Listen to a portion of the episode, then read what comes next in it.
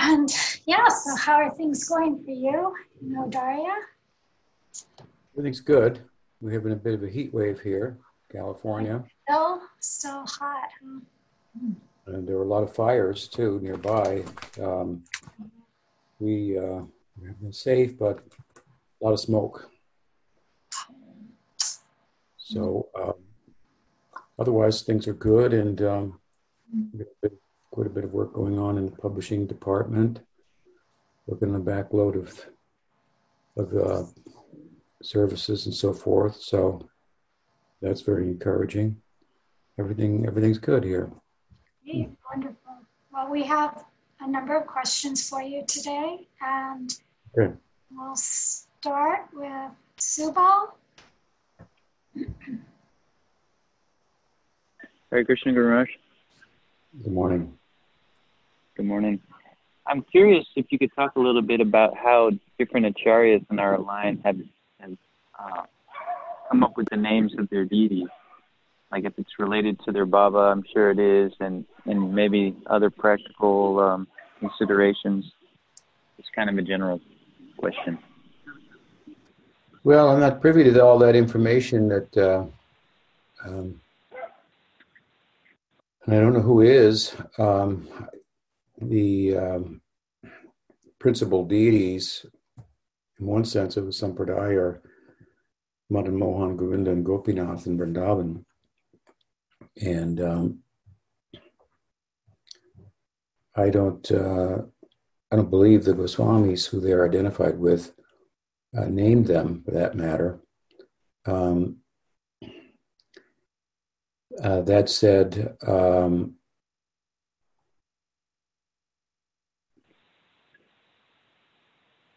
the names of those deities, Madan Mohan, Govinda, and Gopinath, and Krishna's names uh, there do correspond with the three divisions of Sambandha, Abhideya, and Prayojan.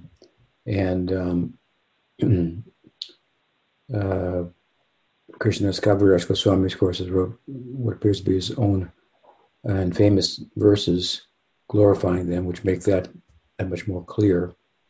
Um, but those deities, this the uh, the legend behind them is that um, I think the, uh, the grandson or great grandson of Krishna um, was asked to um, weigh in on the um, craftsmanship of the artisan commissioned to um, chisel from stone the deity. And um, upon seeing Madan Mohan, he said he was perfect in terms of his memory of Krishna, would be the idea, um, up to the waist. And so another deity was commissioned, and he said he was perfect from the waist, you know, up to the up to the head. And another deity was commissioned, and that was so Madan Mohan Govindaji and, and Gopinath, and he said and, and he was perfect in the face. Um, so maybe one set was perfect um, from the legs, the other perfect in the center, other in the face individually, rather than Gopinath being all three combined. But at any rate, that's the that's the legend, and and and, and that also, of course, corresponds with the, those three divisions. So one is kind of the legs that we stand on, as I refer to it, conceptual orientation, and then the arms and the torso is by which we accomplish so many things. So Abhideya means the way, and the face being the, the smiling face of Krishna, um, being the prayojan. Uh, but other than that, um, there are so many deities. Uh, one set of deities does come to mind, or maybe more than one set, but Pujapad Sridhar Maharaj named his deities Radha, Gandharvika, Gandharvika, Gandharvika I believe. And um, Gandharvika Govinda Sundaram Guru Maharaj. Okay, thank you. Um, um, he seemed to like the name Govinda Sundar. He named his disciple who was his successor, Govinda Sundar. Um, but the name Gandharvika for, for Radhika is, of course, a name that is uh, found for her in the Gopal Tapani Upanishad. Um, in a sense, Radha is a name that basically means who who wor- who worship the most, the best, and um, so a gopi is singled out in Gopal Tapani Upanishad, who appears to have that status. So, given her status, she's Radha. She's named Gandharbika there. So Pujapad Sridhar Maharaj chose that. And, and I think that Bhakti Siddhanta Thakur may have named um, one or more of his deities uh, on the Radha side, Gandharbika, or he liked that name. And I think I'm only making a conjecture here that the some of the reasoning behind that may be that, well, here is a Shruti or Upanishadic name for Radha, which gives credibility um, in the uh, circle of those who uh, refer to the sacred texts as uh, as as evidence. Hmm? Um, um, so that's you know a possibility why why why they or let's let's say why, why Maharaj chose that name um, as much as some people may and they have questioned the position of Radha and so forth. The whole sampradaya, in one sense, was challenged in that regard. The story goes in Jaipur, um, and uh, out of that came the Govinda Bhashya. Um, what is the position of, of, of Radha was part of the challenge there, where Radha Govinda were being offered, I think, and, and then the then the offering of theirs was being offered to the deity of Narayan. That was controversial at the time. So, um, but you know the story. Um, um, Prabhupada, okay, another acharya, um, who named many deities, seemed to name them um, in consideration of, let's say, Krishna's pastimes and you know where he was, opening a temple uh, like I think he named the deities in Delhi, Radha Parthasarathi. Parthasarathi is a name for, for Krishna uh, as the chariot driver of Arjuna. Um, and uh, Hastinapur, you know, that he was, he was uh, known by that name uh, there. Um, it's odd in one sense, and some persons have made that um, claim and point because Parthasarathi Krishna in Hastinapur is not the one standing um, next to Radha. Prabhupada was asked about that. He gave his reply. Um, um, yeah, I think he basically said wherever Krishna is, his Shakti is, is there, if, if not, you know, physically in mind. And of course, there's evidence that from Sanatana Goswami's Brihad Bhagavatamrita that Krishna and Dwarka is more often than not thinking about Radha and the inhabitants of Vrindavan, as the queens themselves witness uh, that he does in his sleep, dreaming about them. So there's different ways he could support Prabhupada's naming, but I, I, I, I don't think that Prabhupada, in naming a lot of his deities, so much had a, a bhava perspective in mind. Um, for example, he renamed the deities in Los Angeles uh, Rukmini and Dwarkadish because to him Los Angeles was like Dwarka. You know, it was a big, a big city. It was his city uh, center, main center in the United States at the time. I, think at the time of the purchasing of the after the sale of the La Cienega Temple and the purchase of the one in Culver City, which is where the deities, which he named New Dwarka, that was maybe the biggest uh, piece of real estate that ISKCON had, and it was like a, like I say, a metropolitan headquarters for Prabhupada. So he uh, named it after Dwarka. Um, so he, he had different uh, considerations. Um, often, other than particular um, bhava. Um, of course, Krishna Balaram, named Krishna Balaram. um, he could have given him another name, but uh, so yeah, there may be different considerations on the part of acharyas uh, at different times, but I would say a good part of the time, yes, the, the naming of them as is coming from their their their feelings uh, for the deity rather than in some kind of preaching context, which is often how Prabhupada saw temples as bases from which to go out and distribute Krishna consciousness and so forth. um, I'm trying to think offhand of any other uh, deities um, from previous acharyas that are uh, um, prominent that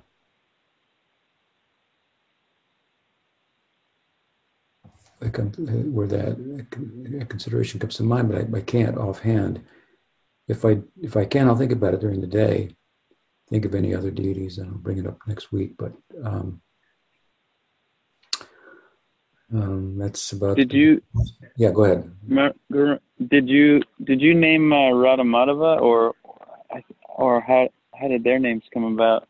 I was just thinking in terms of Saragrahi there. What's Saragrahi? Um, I don't know if they were already named Radha Madhava. Uh, it wouldn't surprise me. I, I can't recall. They were Nila Madhava, and you renamed them to Madhava. Yeah, yeah. Well, um, Radha Madhava is the name of the deities in that Prabhupada named in uh, in uh, Mayapur. Originally, Prabhupada had a set of deities in Mayapur. There were there were three I believe, sets of deities from the same mold. One he kept in Mayapur, one he sent to Boston. What was her name, Sumati? Gopi, Gopi, Vallabha. Gopi Vallabha, Gopi Radha Gopi Vallabha, and the other one in San Francisco. I forget their names. Radha Gokulananda. Radha Gokulananda. There may have even been a fourth one in Denver. Um, no. No. Okay, so three from the same mold. And um, the ones in Mayapur he named Radha And he placed uh, next to them the deity of Chaitanya Mahaprabhu. Those are the original deities of, of Mayapur. So in Saragrahi, we had Radha Krishna and I wanted to add Chaitanya Mahaprabhu. Uh, Bhakti, Bhakti Rasa had acquired those uh, deities for her home.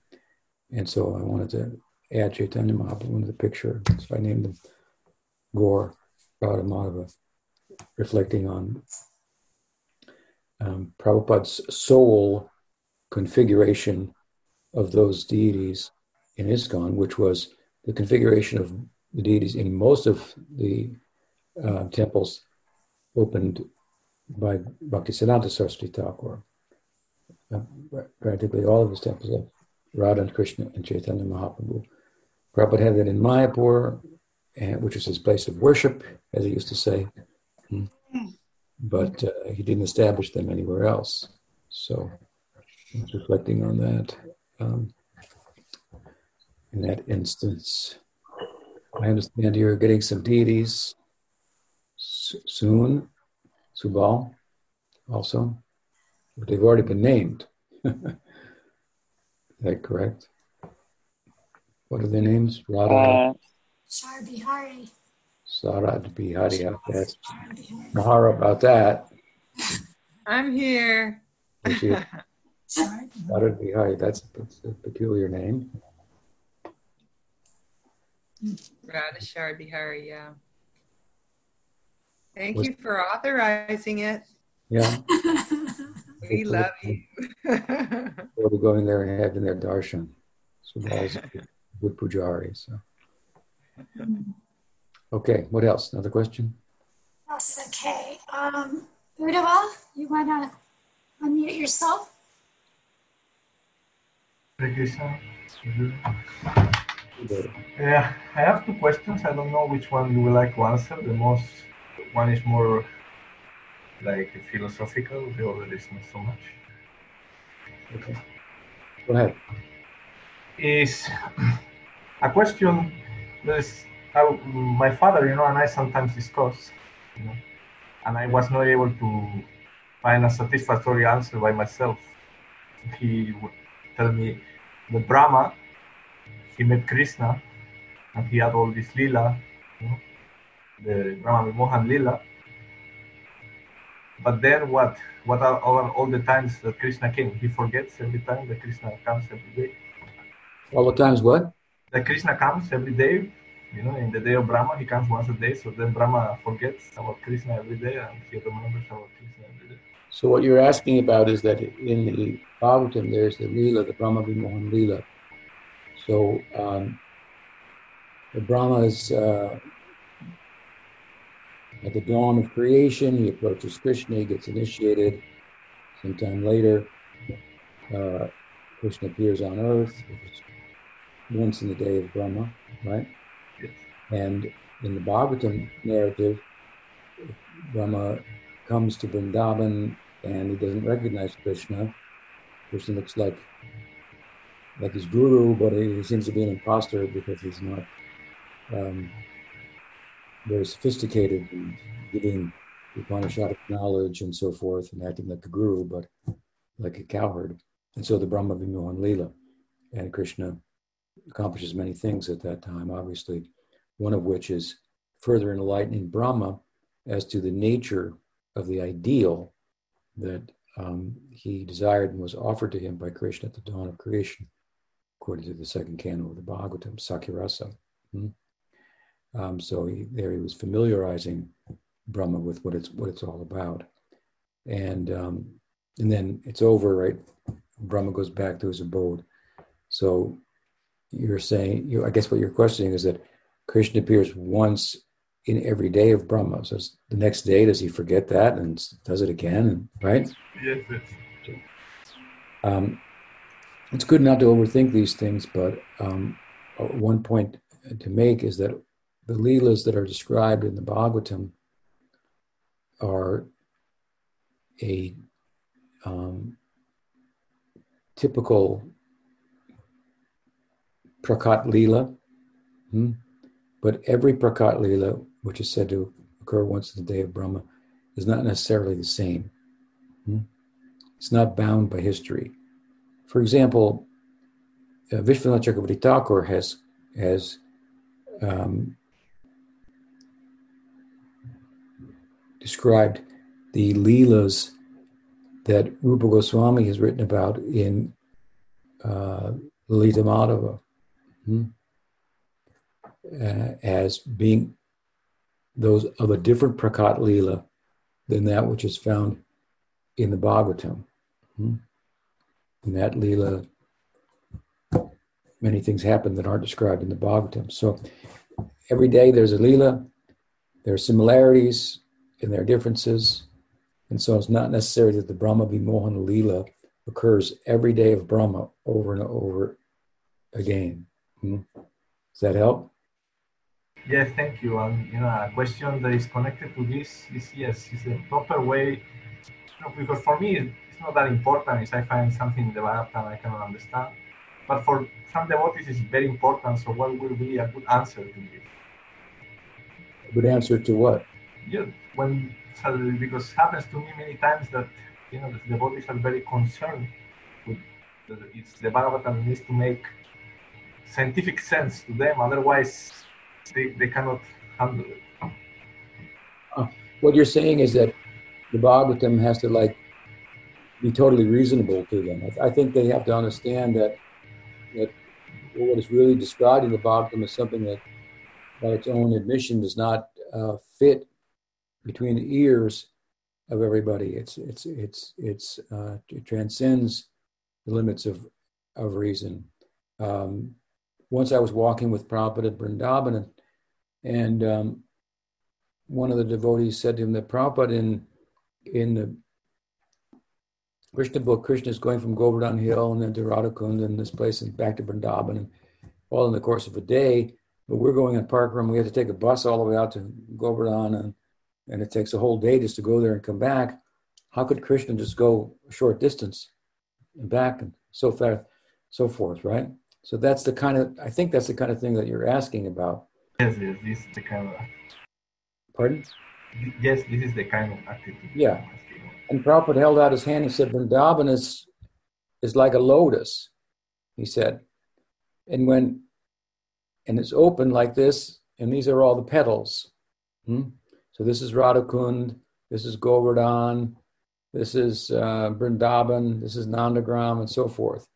And when Krishna's here at Radhakund and he, he wants to go to Vrindavan, then the lotus closes like this then they're all very close. Then it opens again. So that is a way of saying don't don't think too much about it. Don't try to fit it inside of your head. What the Bhagavatam is trying to do, or any such Leela narrative, is to try to put into words and thought that which transcends the limits of word and thought. If it could be contained within thought and words, it would not be what it is, transcendent to them. Hmm? So thought is limited, words are limited, Hmm? Therefore, the Upanishads say, words go but return. Thought goes there but returns can't can't can't can't go there unto itself. In order to attain that, we have to have a trans-rational practice, a practice that transcends the limits of reason. So when we enter into transcendence and have an experience, then we try to describe it within the limits of language and thought, it's going to have its limitations. Hmm?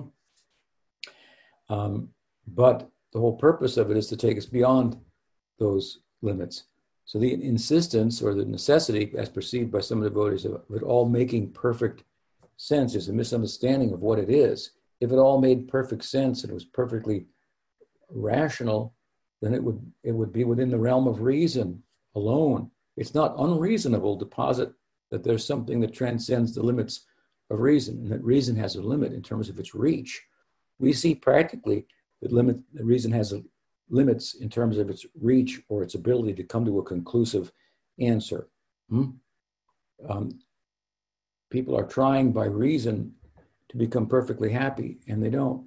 Hmm? and they've been trying forever. So uh, there are. It's a it's a, it's a given, and an important one uh, in the tradition that the reality transcends reason. That's not unreasonable. It's not unreasonable to chant Hare Krishna, but the chanting itself is not a rational exercise. It's a transrational exercise. So, and sometimes things that transcend reason are best talked about in language that where there is a license for extending the picture, like poetry. Hmm? So poetry is not a rational kind of description, descriptive language. In poetry, as I sometimes say, the moon can have wings and, and fly across the sky. It, it's it's it's not a, not a problem. So that kind of language, the Bhagavatam is using that kind of language. It's kavya, it's poetry hmm, to describe the leelas of Krishna. Hmm. It's not using math, math, hmm, which is another descriptive language that you know corresponds with with with, with reason and logic. It's not using that kind of it. That it has an underpinning of that. Um, just like there may be there, there is some math to poetry also. Hmm? There's there's math that underlies music, hmm? but the expression itself kind of transcends the, the or reaches out and, and extends beyond the math that, that underlies it. So um, uh, the entire philosophy of Gaudiya Vaishnavism has its limits, but it's pretty good. Hmm? It's pretty well reasoned, and um, it can uh, go toe to toe, so to speak, in argument with any other uh, philosophy. But um, what makes it conclusive, in a sense, is its charm. Hmm? rather than it's you reason about it this way, reason about it uh, the opposite way. Hmm. Um, let's say, for example, you want to reason with a, somebody of another sampradaya who says, no, Krishna is the avatar of Narayan. You say, no, Narayan is the avatar of Krishna. So they're going to quote different verses and argue about it and so forth. So you might come to a, a stalemate, so to speak. But then we could say, but Krishna is more charming. And he has to say, yeah, that's true. Hmm. So he's more something. more charming. What's more? What's more? Uh, what, what could be more than that? More than beauty, more than charm. Mm-hmm. So that's our kind of trump card. But but anyway, yeah, I think that um, um, that can be a problem for some devotees. Once a, once a devotee asked Prabhupada that Prabhupada, you, you said in the Krishna book that Nanda Maharaj has 900 million cows or 900,000 cows, and but the Vrindavan is this many square miles. And I did the calculation, and that many cows could not fit on that tract of land. And Prabhupada said, You read too much. That was his answer. You read too much. You're overthinking. You're overthinking. Therefore, although we give dimensions to, for example, the Dham, right? It's this many kroshas or whatever figure you want to use, this many kilometers square. At the same time, it is a Dham aparad to think that the Dham is limited to a certain physical geographical area. It has a geographical area for the sake of Leela, but at the same time, everything is, in, is found within Vrindavan. That's the idea. Everything is found within Krishna. Hmm. Reality is a person, it's Krishna. He says, Jagadavyakta Murtina.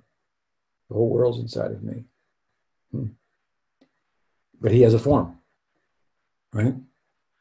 How can he have a form like this that you can see that's that's delimited hmm? and be everywhere? That's achintya bhedabheda. You understand? I, I try to understand. Yeah. I'm very thankful for your answer. Okay. it helped a lot. Like always. Thank you. All right, uh, Gordon Ryan, you can unmute yourself and ask your question.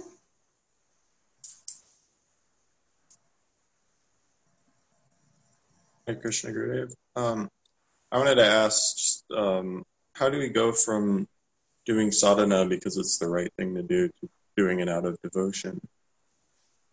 Mm-hmm. Well, I don't think that doing it because it's the right thing to do lacks devotion. Um, um, when we find out that something is right and we, we rise to the occasion and do it, obviously that is a high standard. Um, and um, it's the it's kind of the, driving motive of of Vaidhi Bhakti. So there's a whole spiritual world that's functioning on that basis. Vrindavan, of course, is Mahavaikuntha, and there the inhabitants are not serving Krishna because he should be served, because he's God, but out of love for him. And that's a very high um, idea comparatively, which but Maharaj gave the idea, the difference, the difference being self-sacrifice and self-forgetfulness. Mm-hmm. So if I decide to make a self-sacrifice and do the right thing, even if it may cause me difficulty. That's very high and very noble. That'll be praised in, in every corner of the world, under every rock. Hmm?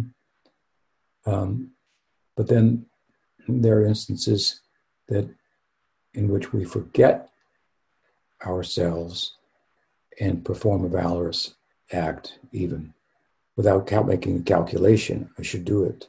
Hmm? Um, the house is burning. Man runs in and saves the dog, saves the, saves the young girl. Without th- he asks, asks after, afterward, "What were you thinking?" He said, "I wasn't thinking. I just did it." Something like that. Um, um, so, self self sacrifice and self forgetfulness. The latter, the former, is not a, is not a small thing. So to do devotion, devotional activities because it's the right thing to do. Now, how do you get from there, nonetheless, to doing it out of love? And the answer is that you keep you, you keep doing it because it's the right thing to do. Hmm? But also that you uh, have a healthy diet of hearing about Krishna in the land of Vrindavan, where that other standard exists. And what's driving those people, what makes them like that, is what Krishna's actually like and how they see him, how they experience him. Hmm? So the more you hear about the object of their love, which is what's driving their their whole lives and so forth, it has the power to do that. Hmm? There, there's an example of it. Then um, we start to imbibe um, their vision. Hmm? Um, therefore, to hear from advanced devotees, Lila Kata, descriptions of Krishna, what he's like, uh, a healthy diet of this gives some insight in, in, what that realm is, is like, how they see him. Here's a conversation between Krishna and the gopis. You just see how he how he answers. he's just so smart. He's such a genius. Hmm? He, he's so he, he's so he's so clever. Hmm? Um, you, you, start to, if you have a healthy diet of that, you, you start to un, know him. So that is the, the vein by which we can know him, what he's like, hmm? what he does to people hmm? in that setting. So both things should be there. We should continue because it's the right thing to do. That's very noble, and even in in that um, we try to give our heart to the to, to the practice.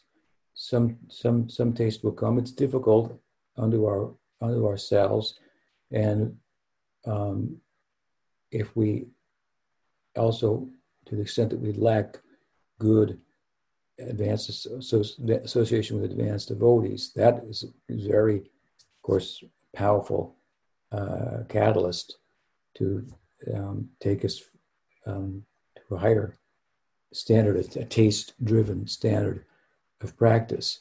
Um, but that's not so easy to come by always. So, but we should try, try to take advantage of that as much as possible and so forth. And, um, and again, have a healthy diet of hearing such things. I sent you a couple of things, for example, from my book some time back, some, some paragraphs and so forth. So those types of um, descriptions hmm, are very, very um, helpful in this regard. So try to put those things together. Does that help? Yes, thank you, Guru. Okay. Hey, Greg, you have to unmute yourself. Hare Krishna Maharaj. Hello. Hello. Um, can you hear me okay? Yes. Okay. Um, so I've heard you mention a few times in your lectures about um, Tantra. So I wanted to um, ask if you could just um, speak a little bit about what it is exactly, where does it originate, and um, what's its influence on, on our tradition? Yes, uh, the Tantra is mentioned in the Bhagavatam in regard to Kali Yuga. Nana Tantra Vidhanena. Hmm, Nana Tantra Vidhanena. Uh, Kalo something. Um, and this is the uh, two lines of a verse that uh, precede in the 11th canto of the fifth chapter the description of Chaitanya Mahaprabhu as the Kali Yuga avatar. Krishna Nivarnam Krisa Krishnam Sangopangastapashram Yagnaya Sankirtana Yajantihi Sumedasa. Those who are intelligent, endowed with su- sufficient uh, bhakti, sukriti, they will worship Krishna in a golden complexion with his associates by the method of Nam Sankirtan, it's described. So let's say the verse that precedes that, the verses that precede that are describing this, the Satya Yuga avatar, the Treta Yuga avatar, the Dwapara Yuga avatar. And um, having described the Dwapara, concluded the description of the Dwapara Yuga avatar in two lines of the verse that precedes the one I quoted. The next two lines, the last two lines of that verse, are connected with the verse I, I quoted. And there it's mentioned that in Kali Yuga, the worship will be dr- drawn mostly from the Tantra. Hmm? So uh, something to that effect. So there are two branches of the Tattva. We say there's the left wing Tantra and the right wing Tantra. So the left wing Tantra is is is a, is a kind of a um, a concerted focus on um, uh, the term now word is, escapes me. Um, I'll describe it. Maybe some of one of you can come up with the word. When you absorb yourself in something completely, then you become disgusted with it, and you get an, an epiphany. So you, you, you, it's a way. It's thought of overcoming that problem. Hmm. I forget the term. Excess, excess of it. So you find in, in that uh, left wing tantra all types of activities that that we don't practice. It might hmm. include drugs and um, sexual activities and so on and so forth. And um, and even the way in which they're prescribed there is pretty frightening um, compared to the neo-tantric left-wing persons that that have their modern take on tantra, which is like a spiritual license for sexuality. Often, uh, that would certainly be a distortion of even that form of tantra, which we don't follow. The other side, the right-hand side, is is where you have the Gautamiya Tantra, the Krishna Yamala, Narad Pancharatra, the Pancharatri texts, and so forth, where, where mantras are given, worship of the deity is, is, is given, those, those types of things. So our mantras are drawn from there. There's some descriptions of the Dham um, and the um, um, yantras regarding Krishna worship and so forth. So they're a little ritualistic in nature rather than philosophical in nature. Hmm? And the Shakti uh, feature is tends to be more prominent in the tantric branch rather than in in the, in the Vedic, which is more male. I mean, it's part of the whole. They're all they all fit together, but so that's something about it. It's, it tends to be a little more um, Shakti oriented, feminine oriented, and uh, and more ritualistic um, rather than heady and philosophical. Does that help? Yes, it does. Thank you. But where, where does it come from? What was it? I mean, where is uh, it found? Where is it found? Or it's just mentioned in the in the Bhagavatam? Well, there's a whole body amongst the, the corpus of Vedic literatures. You have your Vedas and Puranas and Tantras and so on. Oh, okay. So, oh, okay. Upanishad is part of it all. Thank you, Marge. Okay. Okay. Um, Omkar, did you write your question? Okay. Let's see. Okay, so he's got his question um, in the chat. My question borders Udavadas's question and how you respond about nature of reality. Mine is about time count. I hear practitioners of other lineages of yoga talk about, for instance, how Paramahamsa Yogananda refers to Kali Yuga having already ended. Also, the Western philosopher Rudolf Steiner's statements of Kali Yuga having ended have captured many and I believe he borrowed a lot of Vedic ideas for his anthroposophical philosophy. So, how does this time count fit into our Sampradaya's understanding and counting in relation of the nature of reality in the poetic language of the Bhagavad? Simply put, how to see this different time count.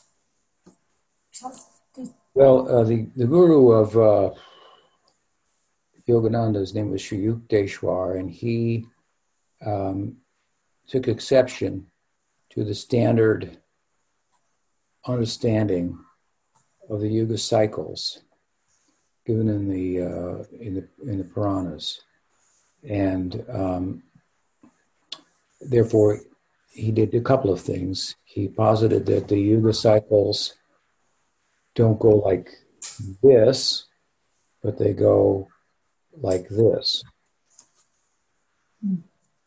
So we have Satya, Treta, Dwapara, Kali, Dwapara, Treta, Satya, something like that, I believe. And then, um, which is unique. And then, uh, and then he also, by his way of calculating, he came to the conclusion that the yuga periods were shorter, hmm, and they um, and that it was now the uh, I think he said it must have been the, the, the Dwapara Yuga, Kali Yuga, and now the Dwapara Yuga. And then he also described the qualities of the Dwapara Yuga. So that that's a um, he gives his reasoning for it, astrological reasoning, reading of scriptures, and so forth. Um, but I I don't know of anybody that within Hinduism and um, of the different uh, prominent sampradayas, that's a big thing. A sampradaya is a lineage that isn't uh, just a fly by night, you know, college online. It's like Yale or Harvard or Oxford or something like that. It's been around a long, long time, has a track record, and so forth. So a sampradaya has, for example, it, also has its commentary on the sutras of Vyas, and it's a it's a whole uh, world view and understanding of scripture that's all written out and so forth. Hmm? And then you have yogis here and there that pop up, you know, and and and and um, uh, express their opinions about things that aren't and they're not necessarily connected with such a you know prominent lineages um, as the Vedantic lineages, be it Shankar, Ramanuja, so on and so forth. Um, so, amongst those sampradayas, which are very serious and time tested lineages, no one accepts that um, conclusion of Yukteswar. Um, so, I don't think anybody other than his own group accepts that in, his reasoning. Uh, I looked into his reasoning once, and I can't remember it now. It was, it was decades ago that I did that. Um, but I think that the overriding um, response to that is that, that how he would, how Dwapara Yuga is described is, is far different from the times in which we live um, at, at, at present.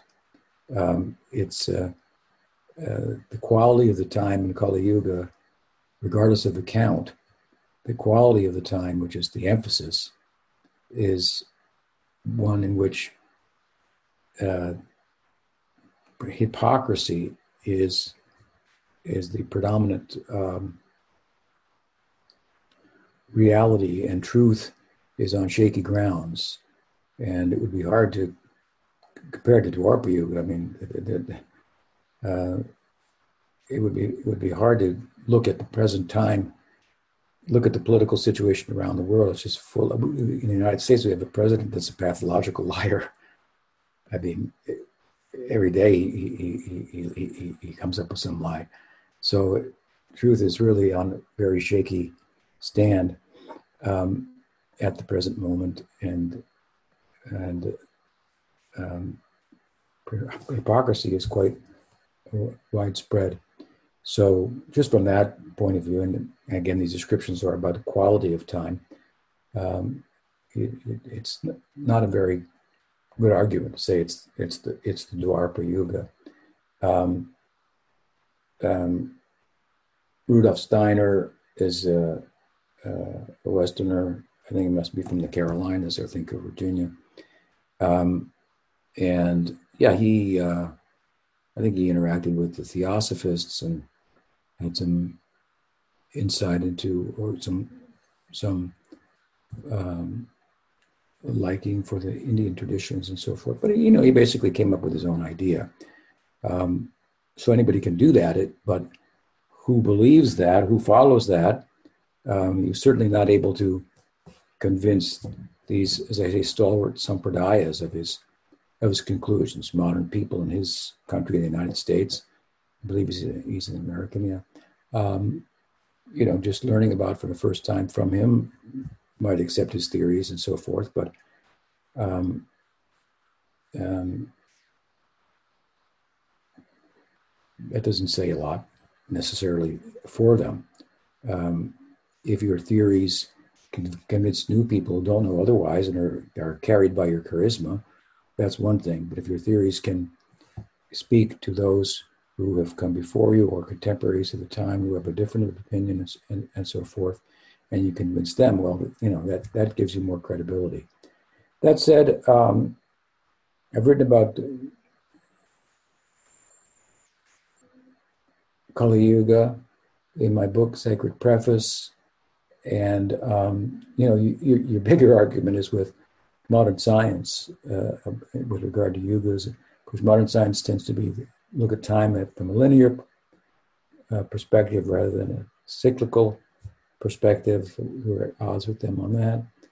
Um, um, and, um, you know, besides that, they look at the way they look at the earth and human civilization in ways that are in conflict with um, the descriptions of the yuga cycles, which um, you know is described differently, for that matter, in different Puranas. It's not all exactly the same, and so forth.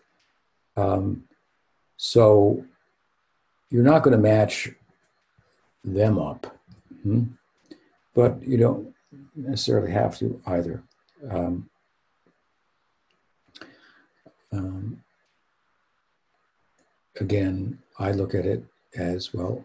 The quality of the time is, as described in Kali Yuga, is one that corresponds with the time I'm I'm living in. Hmm. Um, but you know, this is not a uh, the, the, the idea. To be honest with you, the idea that it's Kali Yuga is, is not some kind of philosophical point that's that's um, um, has to be true in all respects in order for Gaudiya Vaishnavism to be its goal and the means to arrive there to be uh, what they are.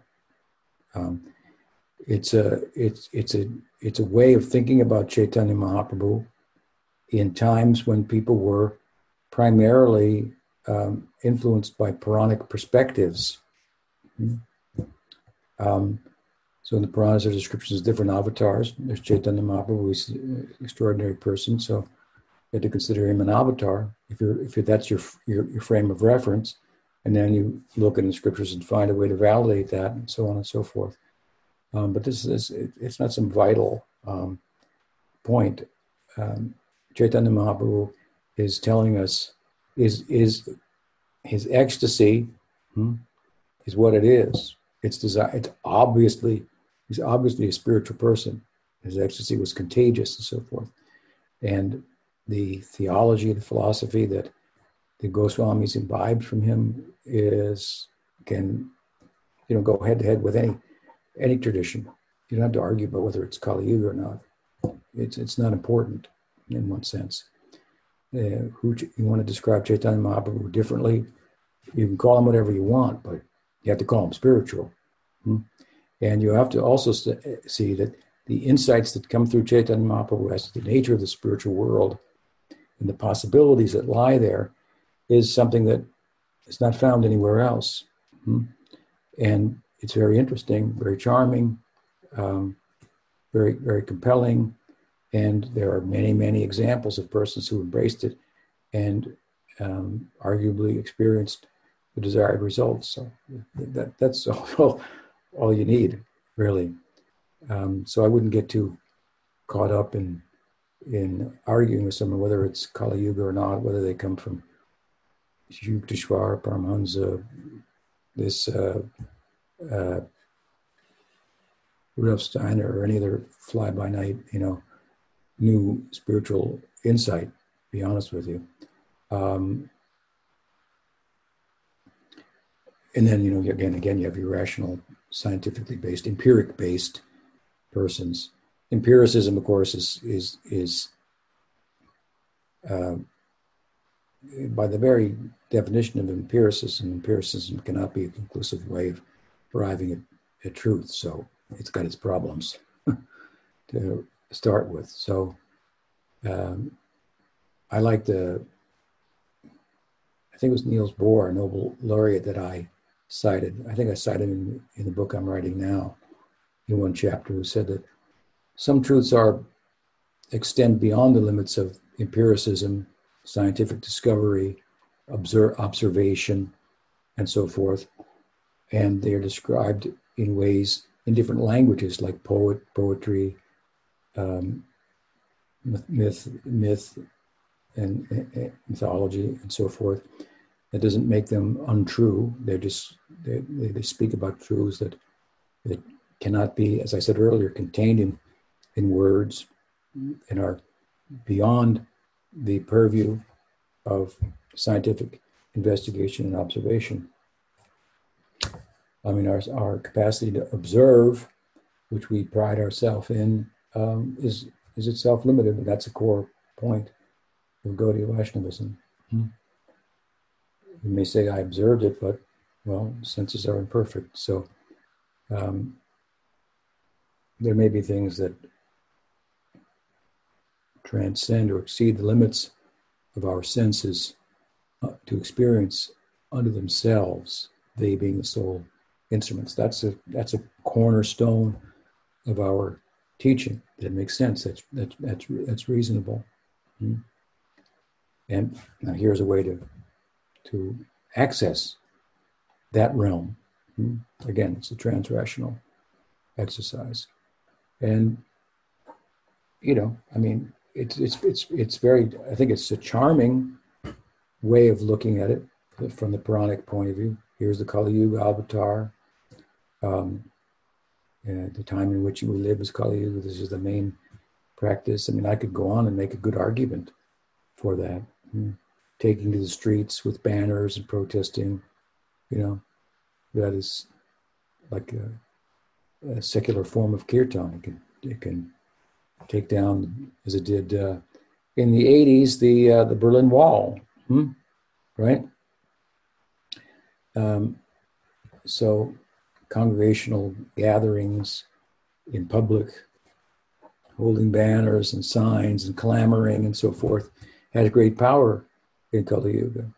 Now, if you make that clamoring about Krishna and Krishna Nam, then the power inherent in that uh, is is is even greater and can uh, rise us above the, for example, political controversies that give rise to such um, secular forms of, of kirtan, if you will.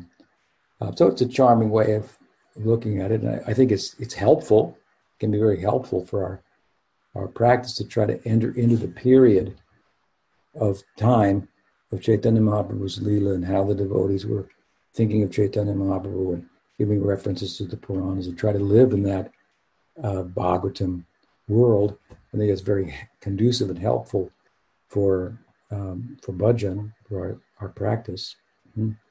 And if you want to interact with people in the world, a different perspective, different standard of knowledge than the sacred texts of India, well, you open up a whole can of worms trying to explain every detail of your uh, philosophy to their to their satisfaction.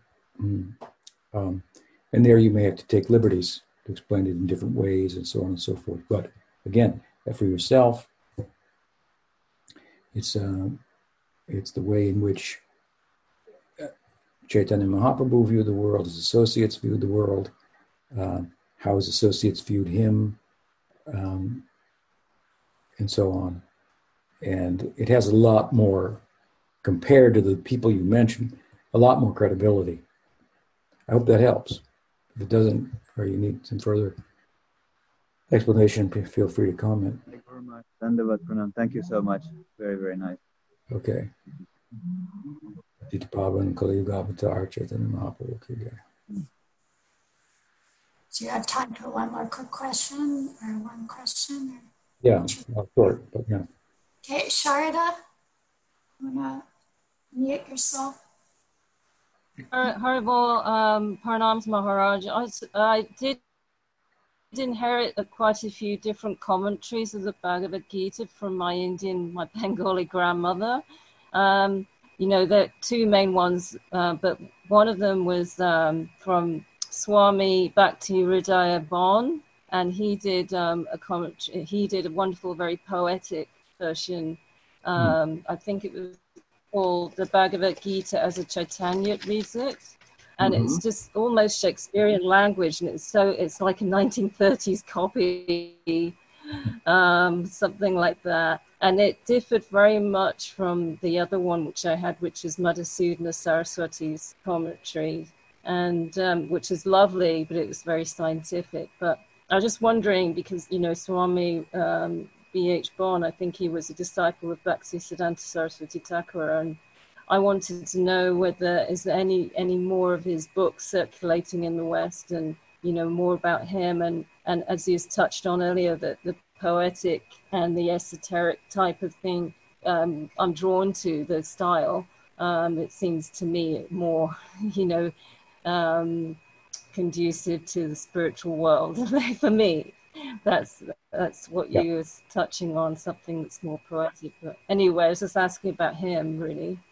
Dr. Hridayan Bon yeah, he has a, uh, a book that was uh, translated, I think, into English. I think it might have been written in Bengali, or at least it was published by my disciple, uh, Brigapad, a Finnish devotee He was a scholar. I don't know if you know Brigapad. Um, Not- but, but if uh, s- someone on here could supply his, his um, Yeah, I, I- I can do it, Guru Maharaj. Sarah though, wants to send me a private message and can. Thank you. Um, Thank that's you. Available. That's that's a story of his pilgrimage within India. Um, it's quite good. He also Right. wrote. He also wrote in English a commentary on the first four chapters of Bhakti Rasamrita Sindhu, Hmm. Okay. And um, there may be some other books by him as well.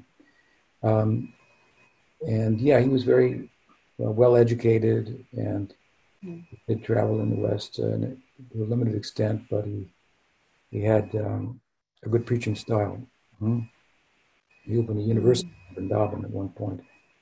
Um, but I should comment that the um, that the main Gita commentaries of our Sampradaya that are worth reading, Yeah. that are important to read, I should say, are those of Vishwanath Chakravarti Thakur and Baladev Vidyabhushana. They wrote Sanskrit commentaries, and they're both available in English. Yeah. Mhm. Um, Right. Yeah. those are worth reading. Madhusudan Saraswati, of course, was a Bengali too, but uh, he had a lot of bhakti for Krishna, but Mhm. he was a, he was a, he was an Advaitin.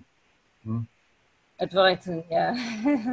He was yeah, different. very, Yeah. very influenced by bhakti, but ultimately his ideal was Mm, was not uh, was not the prema of Chaitanya Mahaprabhu. mm, In my edition, I have quoted him at times, you.